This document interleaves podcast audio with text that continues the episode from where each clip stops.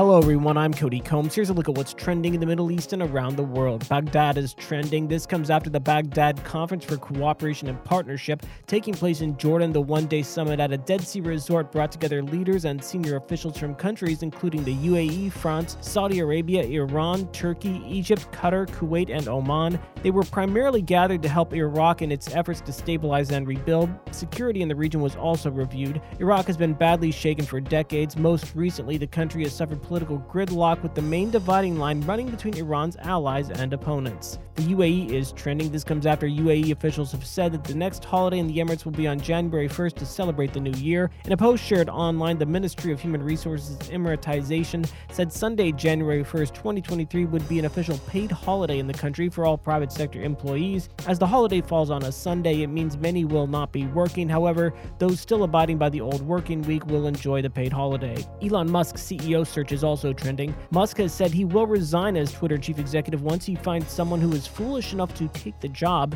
in his words. The billionaire made the announcement on the social media platform after promising earlier he would abide by the result of a Twitter poll. Nearly 58% of those respondents to the poll voted for him to quit as chief executive.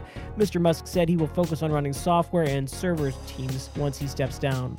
Trump tax returns are also in the mix on social. A U.S. House of Representatives committee voted on Tuesday to release partially redacted tax filings from former President Donald Trump and said tax authorities had failed to properly scrutinize his returns while he was in office. The Democratic controlled House Ways and Means Committee voted to release a summary from Mr. Trump's tax returns between 2015 and 2021, the years when he was running for president and serving in the White House, panel members said.